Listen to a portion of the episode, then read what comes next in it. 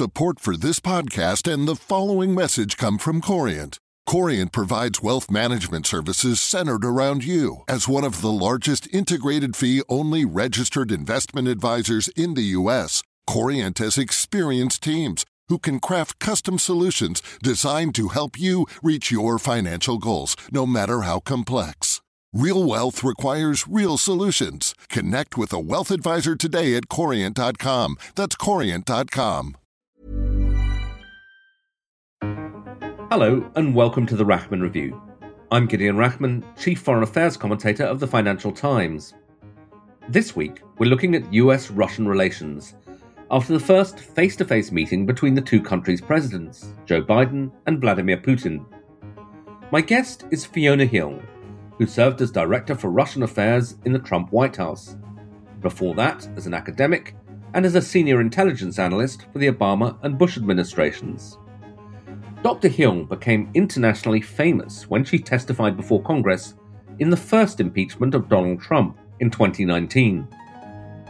Back in the private sector as an analyst at the Brookings Institution in Washington, Fiona Hill continues to consider the question that's defined her career, and that's the subject of today's podcast. How should the United States handle its relationship with Russia?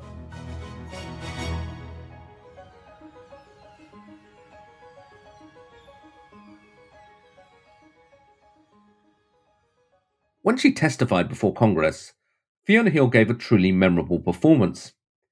She gave alarming insights into the workings of the Trump White House. She provided blunt assessments of Russian goals and methods. And she explained her unusual personal story that had seen her move from a childhood in northern England to the heart of the American establishment in Washington, D.C. I grew up poor with a very distinctive working class accent. In England, in the 1980s and 1990s, this would have impeded my professional advancement. This background has never set me back in America. At a time when President Trump, for whom she'd worked, was attempting to discredit the idea that Russia had interfered in the 2016 US presidential election, Hill was very clear in explaining to Congress what had actually happened. The unfortunate truth is that Russia was the foreign power that systematically attacked our democratic institutions in 2016. It is beyond dispute, even if some of the underlying details must remain classified. Hill's view was that Russia's goal was to discredit the entire American democratic system.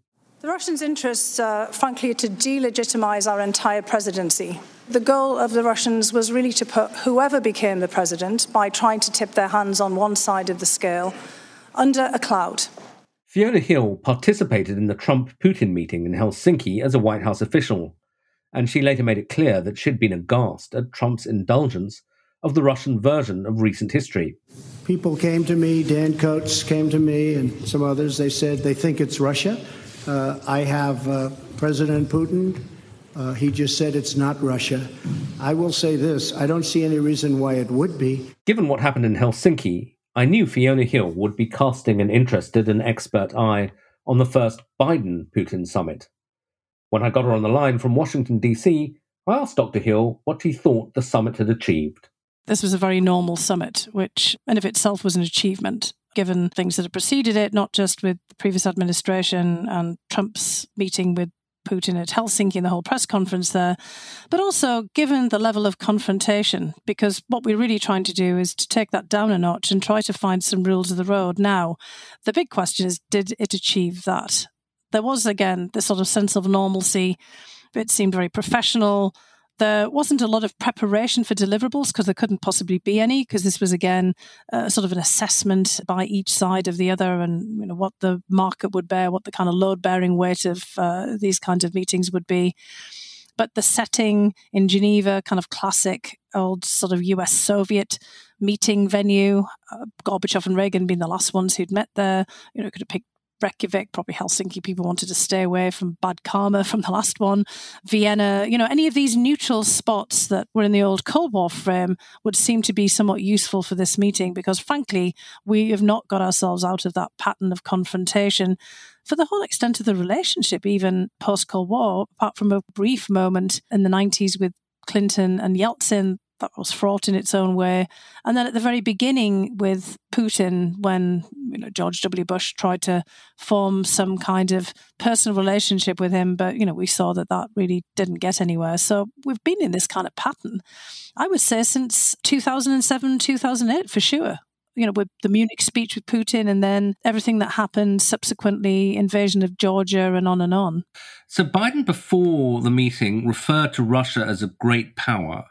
And I think he even took a bit of flack in the United States for that. Presumably, those words were quite carefully chosen as a way of sort of giving face to, to the Russians. And they must have felt that that was something worth doing.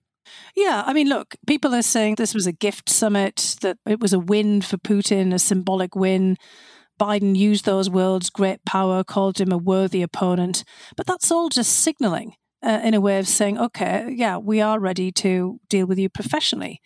And Russia has been obsessed with being a great power for its whole existence, really. I mean, going back to Peter the Great and its interactions with the, the Europeans, and one might say even further before, you know, for those who are history buffs, might recall that there was an exchange of letters between Elizabeth I and Ivan the Terrible. And at one point, he even proposed marriage to her, you know, which would have been one way of becoming a great power, I guess. Uh, just like fascinating little bit of history facts there.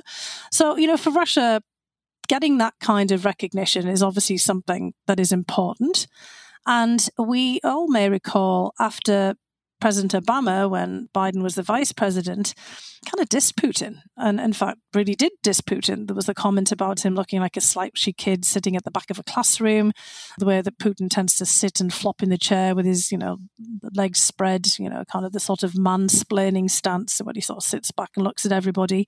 I mean, you know, we all notice it, but, you know, perhaps it might have been wise of Obama not to point it out. And then the other thing was that President Obama called Russia a regional power after the annexation of Crimea and the sparking off of war in the Donbass. And the Russians bristled about that. And what we saw was them acting out to prove that they weren't a regional power. So, you know, against the backdrop of this meeting in Geneva, you know, we saw Russian long range bombers set off from the Russian Far East and make their way all the way to Hawaii. It was almost like saying, remember, you know, kind of if you're talking about this regional power, our region extends a long way. It's not just in Europe. So I think what Biden was trying to do was to head off some of this posturing and basically say, okay, you know, we get it. You know, you want to save face, you want to have this status recognized, but that means we have to have business done. And previous presidents have tried to do the same. And look, what Trump was trying to do, he was trying to bypass all of those pleasantries about Russia. Because if you look at it, how he approached the relationship was all about him and Putin. And he thought that personal charisma, making Putin, as he was always saying, like with everyone else, fall in love with him, that that would be sufficient to sway the relationship. Well, I mean, that episode taught us no, absolutely not. So Biden is kind of attempting to level set it again. So what happens next is really the important thing. Mm. And I guess there is always the school of thought, which, you know, you must have engaged with and thought about, which says, yeah, but it's pointless because in fact, there is no basis for trust with Russia. These guys will always maneuver for advantage. You can't work with them cooperatively. Any effort to do that will be taken as a sign of weakness. What's your response to that line of argument? Well, it depends. And I think that, you know, during the Cold War, when obviously we were in a face off, we did manage to work with them on a few things, most notably on infectious disease, frankly, and dealing with a whole host of problems behind the scenes that were kind of existential to both of us. We worked with them on HIV, I mean, after a lot of posturing, highly infectious tuberculosis, the ones are multi drug resistant, smallpox, polio, those aren't inconsequential. And there was, you know, quite a bit of scientific exchange we could have done better this time around with the pandemic. That's certainly for sure. But even you know during the kind of Russian period, we've had obviously the space cooperation that seems to have fallen on hard times as well, with the Russians you know touting doing things with the Chinese. I mean, there are prospects for working with them in the right kind of environment. But the point is, is true that you have to be extraordinarily careful at all times. And, you know, trust is not really on the agenda. Verification is at all times. And I don't think from anything that I heard from President Biden that he was ignoring that. And again, previous presidents have learned that also to their cost.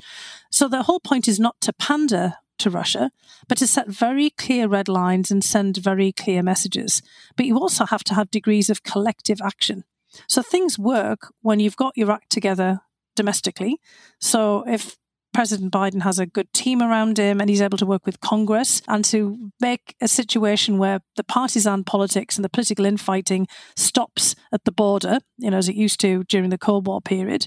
And then also if he's on the same page as his allies. And what was also important and got lost in the mix of all the hyperventilation about the summit and the meeting with Putin was his meetings with the G7, the European Union, NATO, and then other key allies on the margins of all of these other events. So, what he was trying to project there, let's also see if this holds, was a sense of unity with all of the allies. And of course, they spent a lot of time talking about China, but also about Russia. And I think if we can get our act together collectively at home, in the United States, but then collectively with allies like the United Kingdom, France, Germany, European Union, and NATO, then we do have something of a chance of changing the trajectory somewhat of this relationship with Russia. But it requires focus and knowing that at all times you've got to push back and set red lines that you can enforce. It's no good just talking about them, but you have to enforce them. And there are some instances where we have done that. We can talk about those as well. Mm. Yeah, I mean, one of the things that Biden focused on that did seem new, at least in the amount of focus it got in the public discussion, was publicly warning Putin not to mess with America's key infrastructure through cyber attacks. How big a problem is that, either now or potentially in the future? Well, it's an enormous problem because the Russians have shown that they really want to do that, and they also want us to know that they are doing it.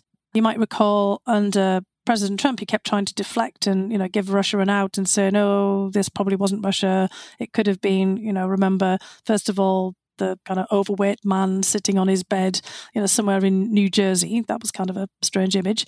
Then the other times it was the Chinese or the North Koreans, and the Russians were jumping up and down saying, no, no, it's us, it's actually us, because they want to be recognized as being a major cyber power. They also want to be recognized for the mischief that they can cause. And I think they're perfectly happy with having all these ransomware attacks attributed to people operating in Russia and Russian criminals because it's very handy for them. Putin's always saying, well, the Russian state's not doing this. And we always point out, well, yes, but you're also not reining in your criminals. And I think that basically Biden gave a very clear message to the Russians about that. The problem is, it probably wasn't extensive enough because he talked about 16 issue areas. I kind of quipped I'd give them 1,600. You've got to be as precise as possible with the Russians. And the lesson in cyberspace is the same lesson that we've had in our interactions in the military sphere. We've had a long standing channel with our chairmen of the Joint Chiefs of Staff it used to be General Dunford, now it's General Milley, with Gerasimov, who's been a constant throughout all of this on the Russian side. And we've always been very clear about the rules of engagement there. You fire on us, we'll fire back. And we'll show you that we will.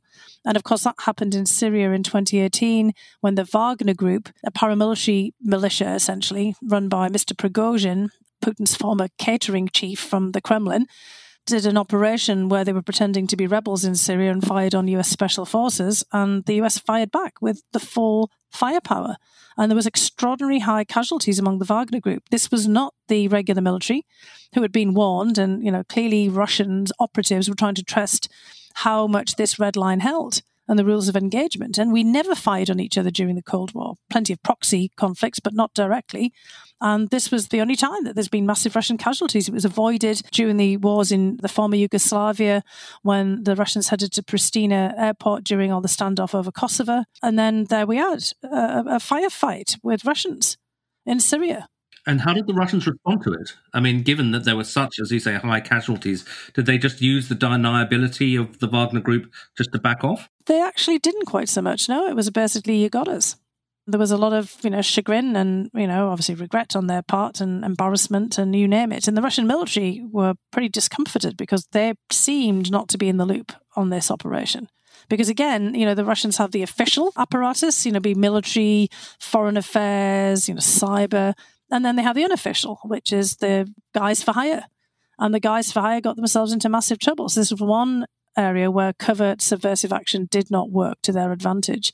And we have to get that same rules of the road with cyber. And of course, that's something that NATO is talking about as well. What rises to the level of a unified NATO response? And that's what Russia's trying to test with cyber.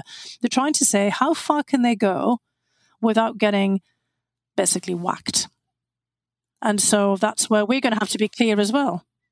And Biden did more than hint at the prospect of cyber retaliation. Yes, in these 16 areas. And so that's why I'm saying we've got to kind of expand out as far as we can all of those guardrails and red lines because we can push them off pretty high level critical infrastructure and uh, you know getting into our government systems like the SolarWinds hack but they also get a lot of mileage out of all of this other forms of cyber hacking into everybody's email systems, you know, like what they did with the DNC during the 2016 election, you know, recording people surreptitiously and putting on YouTube like they did with Tori Nuland during the Ukraine crisis. That's the US diplomat. That's right. She was now the Under Secretary for Political Affairs in the uh, State Department, but it was when she was really in charge as Assistant Secretary for Europe uh, Ukraine and you know, she caught talking to the ambassador in Ukraine at the time, and that was put on onto YouTube, and of course caused a lot of consternation in Ukraine and Europe and everything as well.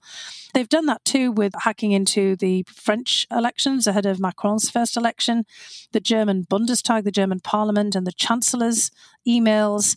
They've hacked into the OPCW, the Organization for the Prohibition of Chemical Weapons in The Hague, Swiss labs that you know during the Olympic doping scandal. We could just go on and on and on about all of the things that they've done.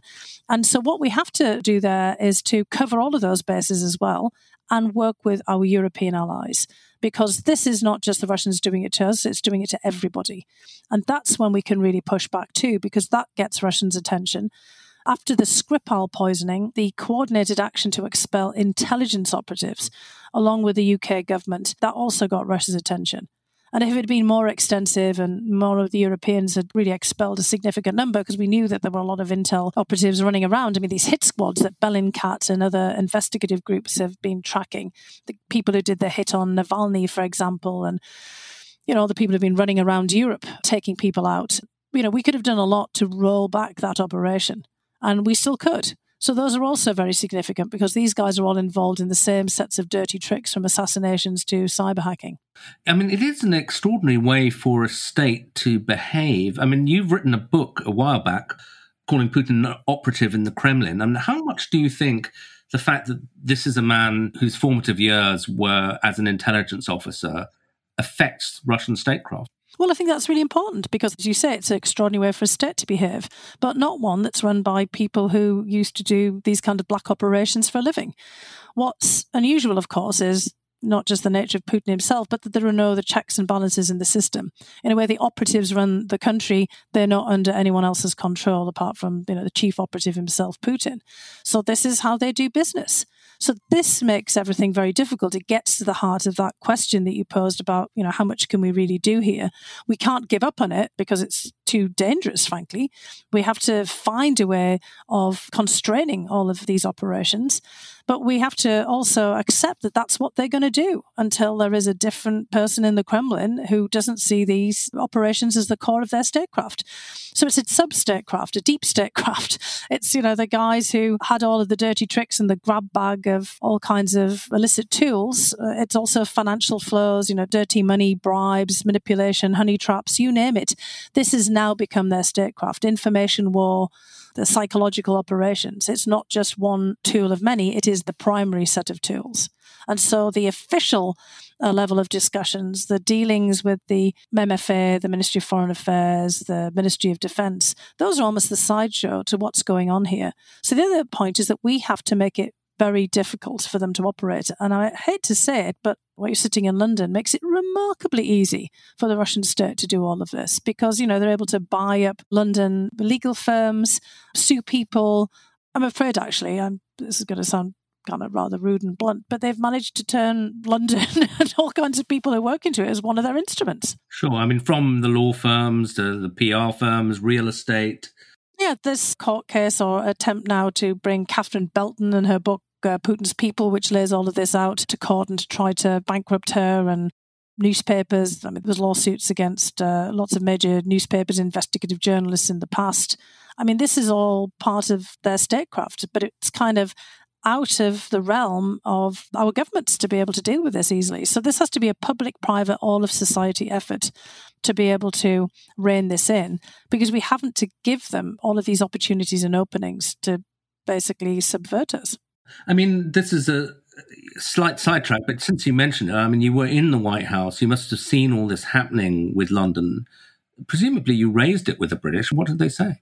Well, there was a lot of British efforts at the government level to counteract that, but you know, they were also pushing against uh, a very large effort to the contrary. I mean, we all know about all the scandals with various prominent individuals getting money from Russian interests. And, you know, there's been billions of pounds brought into London by Russian oligarchs working with the Kremlin in real estate, in law firms, solicitors, barristers, you name it, and massive investments across the board and contributions to various people's campaigns through all kinds of proxies. And it's happening in the United States as well. I mean, it's not just London, it's New York, Miami, Delaware, where lots of shell companies are operating. There's a new book coming out by an investigative journalist in the United States coming out in the fall, America's Kleptocracy, which documents all of this. Catherine Belton's book documented all of this as well. We've known about this for years. And the KGB used to do this back in the 1970s. Putin is just continuing with the same pattern going back to that period where KGB money was sloshing around all over Europe. It's just now the state is a kind of public private enterprise on their part. And, you know, we're foolish to just let this continue. Putin, I think, often, you know, when he's accused of this kinds of stuff, he and his people say, well, look, you do the same to us. You're trying to subvert our system. You're trying to get me overthrown. You've sponsored color revolutions and so on. I don't know about you, but my impression is that they sort of believe that. But how do you assess the security of Putin's internal situation? I mean, he's just had this incredible challenge from Navalny but Navalny is now in prison. They seem to be restricting domestic freedoms even more than before. How secure is Putin, do you think, now? Well, given the monopoly on violence and coercion that the state has, I mean, he can ensure his security in you know ways that other leaders possibly can't because of just this massive coercive power that they have. I mean, his ability to put Navalny in jail, having failed to assassinate him the first time around, to roll all of these organizations up. Mean, we don't have a lot um, to push back on this, unfortunately. Um, we just have to admit it that, you know, our pushback mechanisms are very limited. Sanctions are not going to change his mind because, as you're pointing out, this is all about himself. It's about his skin. It's about saving and preserving the system, the clique, the kleptocratic clique of people that he's built up around him. They're all heavily invested in it as well. And the Chinese and many other, you know, countries get away with all this kinds of activity too. And, you know, they can see the limits of other people's abilities to counteract it. I mean, this is one of the reasons why we have to make it more difficult for them to stash their ill gotten gains abroad why should they be able to avail themselves of swanning around Europe when you know they're doing this kind of thing at home and all of the subversion that they're carrying out in our territory as well? In terms of security, though, I think you know what Putin has to prove at home is that he's in charge still, that he can handle all of this. Because otherwise, you know, the risk is not so much from Navalny right now, although I think what Navalny's unbelievable courage and bravery and just his brazenness also in releasing the video showing the extent of Putin's kleptocracy with this massive palace down on the Black Sea in Gelendzhik.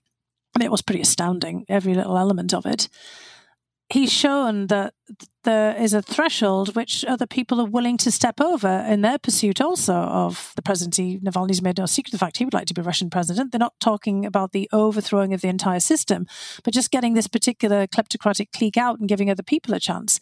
And I think that's a problem inside as well. As Putin gets older, and he inevitably will. And he said he's going to stay till 2036, which, you know, somehow I have questions about because he'll be 84 by then.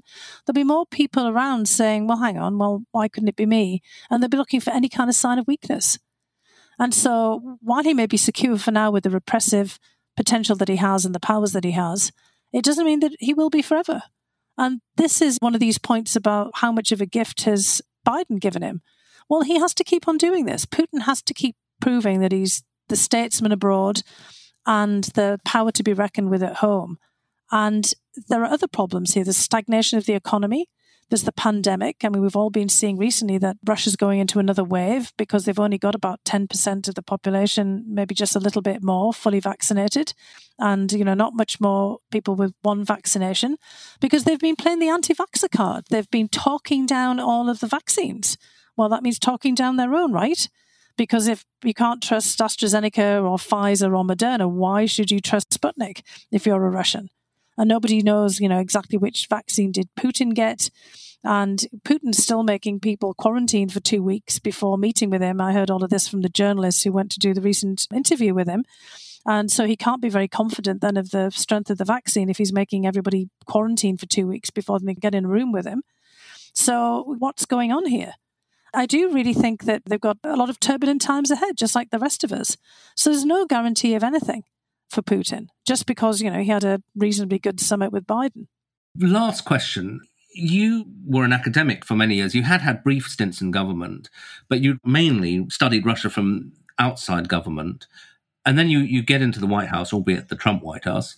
How much did your view of Russia change from dealing with it from the inside, so to speak? My view of Russia didn't change. My view of the United States changed. And just our inability to mount collective action. I mean, I really saw the weakness of our system inside. And I'd seen it before. I mean, I did have a time, actually much more extensive time, in the National Intelligence Council from 2006 2009. So I went from the Bush administration into the Obama administration, again in a non partisan position, very analytical, not that dissimilar from what I'd been doing really in academia. But that was also an eye opener into how the, the government works. And this time it was more than an eye opener, it was sort of a hair raiser, you know, sort of singeing experience, like being a bit too close to a blast furnace. And it illustrated that the Russians were not so much the problem, but our own inability, look, I could say that about the UK as well or any other country, our own inability to get our act together was the major problem. And so domestic weakness on our part is what the Russians were feeding off. So the Russians could not have possibly had any kind of impact on the 2016 election had the United States not been so polarized. And what I was not so much astounded by, but deeply troubled by and disappointed by, was our inability to get past partisan infighting and political games. The privatization of foreign policy was what I observed. And that made it very difficult to actually mount any kind of defense to what the Russians had done in 2016 and were continuing to do. And I would say it's exactly the same in the UK and it's exactly the same in other countries as well, where their domestic problems become a national security risk. You, you know, you lose your competitive edge and you lose your ability to push back. That was Fiona Hill in Washington, D.C., ending this edition of the Rachman Review. Thanks for listening and please join us again next week for more discussion of international politics.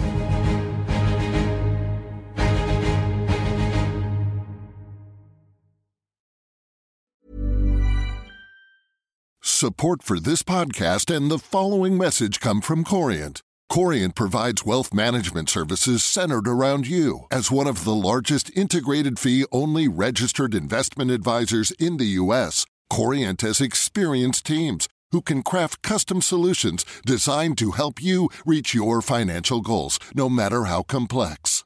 Real wealth requires real solutions. Connect with a wealth advisor today at Corient.com. That's Corient.com.